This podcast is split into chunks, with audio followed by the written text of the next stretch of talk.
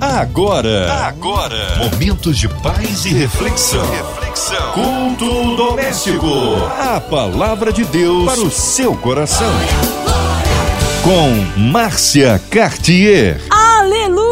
Deus é tremendo, a Ele honra, glória, louvor e majestade. Em um culto doméstico mais que abençoado, o Senhor nos concede. Você que está ligadinho aqui, online, em qualquer parte do Rio, Brasil, mundo, você que está ligado na 93, já baixou seu app, abre o coração, ouvidos atentos à voz do Senhor. Hoje a palavra com o nosso queridão, pastor Oldson Bulea. A paz, pastor, que bom recebê-lo aqui. Ele que é pastor auxiliar da comunidade evangélica de Mesquita. Seja bem-vindo. Boa noite, Márcia Cartier. Boa noite aos queridos ouvintes. Obrigado, carinho, pastor Odsi. Hoje a palavra no Novo Testamento, é isso, pastor? É, gostaria de convidá-los a abrir suas Bíblias no Evangelho segundo Mateus, capítulo 2, do 1 ao 12. A palavra de Deus para o seu coração. Que diz assim: E tendo nascido Jesus em Belém da Judéia, no tempo do Herodes, eis que uns magos vieram do Oriente a Jerusalém e perguntaram: Onde está aquele que é nascido rei dos judeus? Porque vimos a sua estrela no Oriente e viemos adorá-lo. E o Herodes, ouvindo isso, perturbou-se e toda Jerusalém com ele. E congregados todos os príncipes dos sacerdotes e os escribas do povo, perguntou-lhes onde havia de nascer o Cristo. E eles lhe disseram: Em Belém da Judéia, porque assim está escrito pelo profeta: E tu, Belém, terra de Judá, de modo nenhum és a menor entre as capitais de Judá, porque de ti sairá o guia que há de apacentar o meu povo de Israel. Então Herodes, chamando secretamente os magos, inquiriu exatamente deles acerca do tempo em que a estrela lhes aparecera. E ouvindo-os a enviando-os a Belém, disse: Ide e perguntai diligentemente pelo menino. E quando o achardes, participai-me para que também eu vá e o adore. E tendo eles ouvindo o rei, partiram, e eis que a estrela que tinha visto no oriente ia diante deles, até que, chegando, se deteve sobre o lugar onde estava o menino.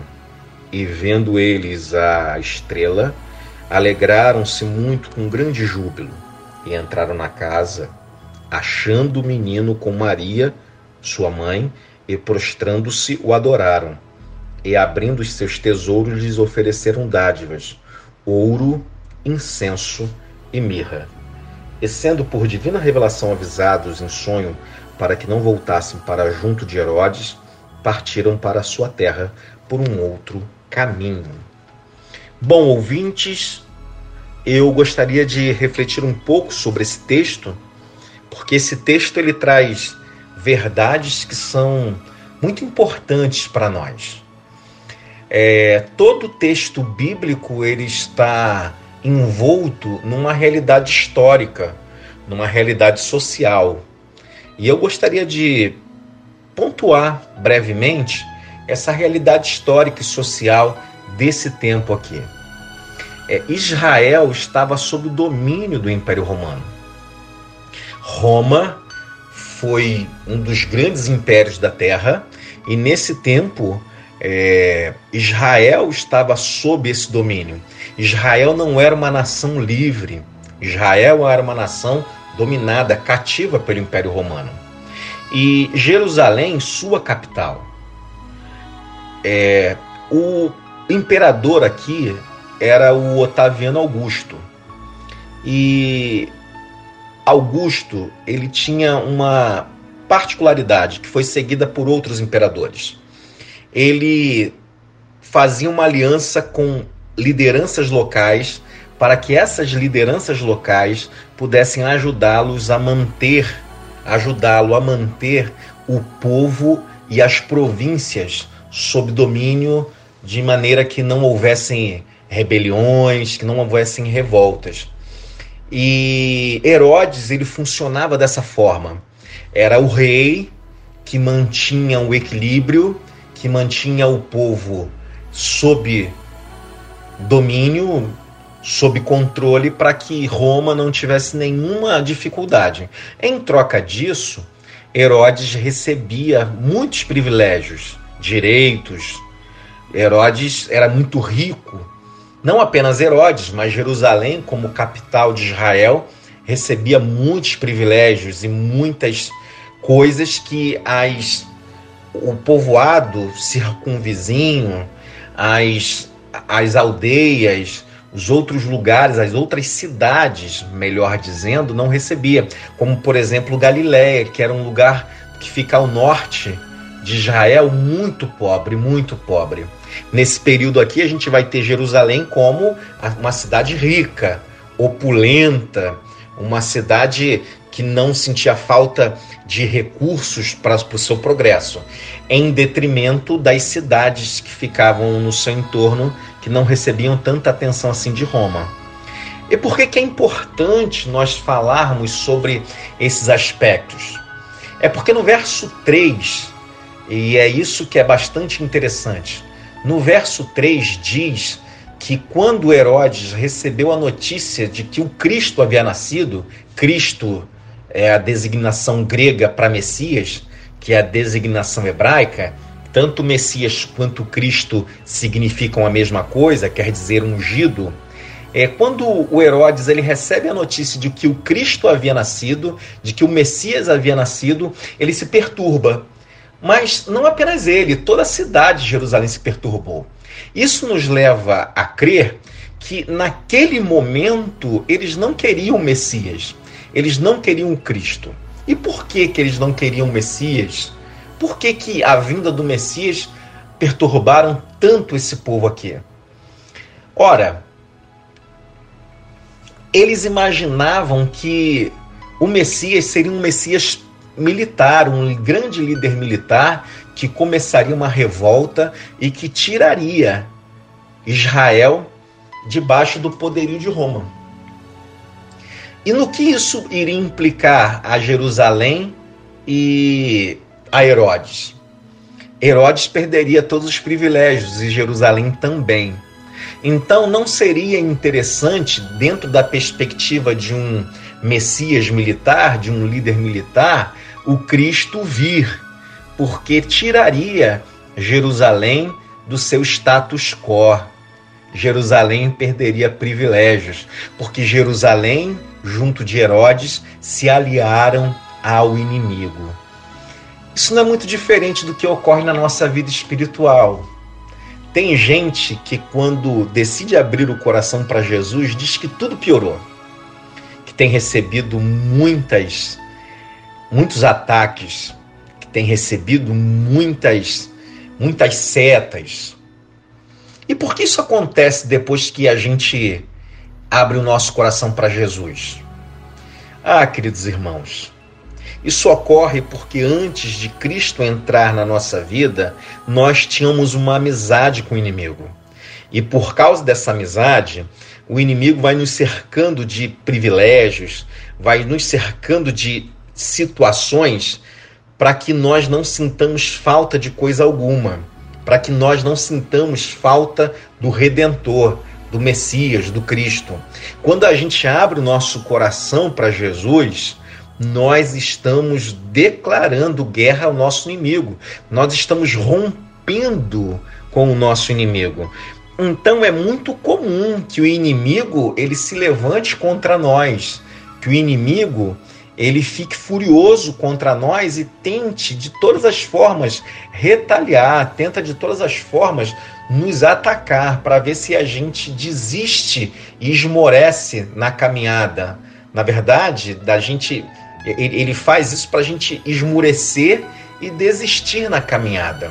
Mas se você está passando por isso, por alguma situação dessa natureza, é, não fique assim. Insista porque nenhum bem desse mundo faz com que paga a nossa salvação em Cristo, paga a amizade que a gente pode desfrutar com o Senhor. Deixa eu te falar uma coisa nessa noite. Deus, ele deseja ter uma amizade plena, verdadeira, um relacionamento profundo contigo. Basta você abrir o coração. Deus, ele quer se revelar como Pai. Deus, ele quer que você receba da paternidade dele. Mas para que você consiga receber dessa paternidade, antes você precisa abrir o seu coração para Jesus, porque é a partir de Jesus que nós recebemos a paternidade de Deus. Preste atenção numa coisa. Deus não é nome. Deus é um título dado a um ser cujo cujo as qualidades, os atributos ninguém tem mais. Ou, ou melhor, ninguém mais tem. Deus, rei, imperador, tudo isso são títulos dado a algumas pessoas ou seres que têm atributos que ninguém mais tem. Nessa noite, Deus, ele quer se revelar como pai, como seu pai. Eu sei que isso pode soar estranho, porque muitos de nós não tivemos um pai presente, um pai que favorecesse a proteção necessária. Muitos somos traumatizados por uma relação doentia de algumas vezes de abuso emocional e físico com a figura que deveria proteger. Mas Deus nessa noite ele quer revelar um outro tipo de paternidade que você ainda não experimentou. Deus quer se revelar antes de mais nada como pai na sua vida. Sabe aquele ditado que diz assim: calma, Deus é pai? Ele está completamente equivocado, porque ele parte da divindade para, para a paternidade, quando na verdade nós deveríamos partir da paternidade daquele que é o pai para experimentarmos o divino. Então, como seria esse ditado convertido? Porque esse ditado ele não está convertido. O ditado não convertido é assim: calma, Deus é Pai. O ditado convertido diz assim: calma, o Pai é Deus. Eu sei que você está passando por situações difíceis e que foi justamente pela decisão que você tomou de seguir a Jesus. Mas eu vou te dizer uma, algo nessa noite. Calma. O Pai é Deus. O Pai está vendo tudo o que você está passando. O Pai sabe das suas necessidades. O Pai sabe das suas angústias, do terror que nos cerca muitas vezes e da dor que bate a nossa porta. Mas persista porque é nesse movimento de dor, de angústia, que a gente se aproxima do Pai para estabelecermos com esse Pai uma relação profunda, verdadeira e inquebrável. O Pai quer se relacionar com você nessa noite. O Pai quer que você abra o seu coração plenamente. Porque se nós não fizermos dessa forma, meu irmão e minha irmã, nós corremos o risco de atacarmos aquele que é o caminho, a verdade, a vida, como Herodes fez, quando ele determina que as crianças de dois anos para baixo sejam mortas, os meninos de dois anos para baixo sejam mortos. Quando a gente se revolta contra o problema e acabamos murmurando na realidade, não é uma morte é, literal e física. Nós não estamos matando Jesus fisicamente, porque nem poder para isso nós temos. Mas quando a gente se revolta contra o que a gente está vivendo, é, se recusando a aprender, com tudo que está acontecendo, murmurando diante do Senhor, nós estamos matando o plano de Jesus dentro do nosso coração. Os planos que Deus tem para nós, nós estamos matando um a um e a gente não consegue perceber isso. Nessa noite, essa palavra é uma palavra de ânimo, é uma palavra de perseverança. As batalhas virão, as dores vão vir, as angústias também virão mas calma, o Pai, ele é Deus e ele sabe exatamente o que você está passando. Basta você fazer como Pedro fez quando estava afundando no mar, é levantar os braços e dizer: Socorro, Pai. Socorro, Jesus. Socorro, porque eu estou naufragando e eu não consigo me salvar. Eu não consigo, eu não tenho esse poder. Meus irmãos, está na hora da vaidade cair por terra.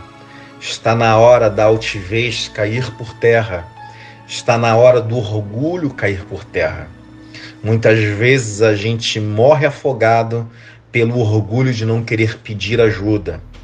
A fé cristã é uma fé comunitária.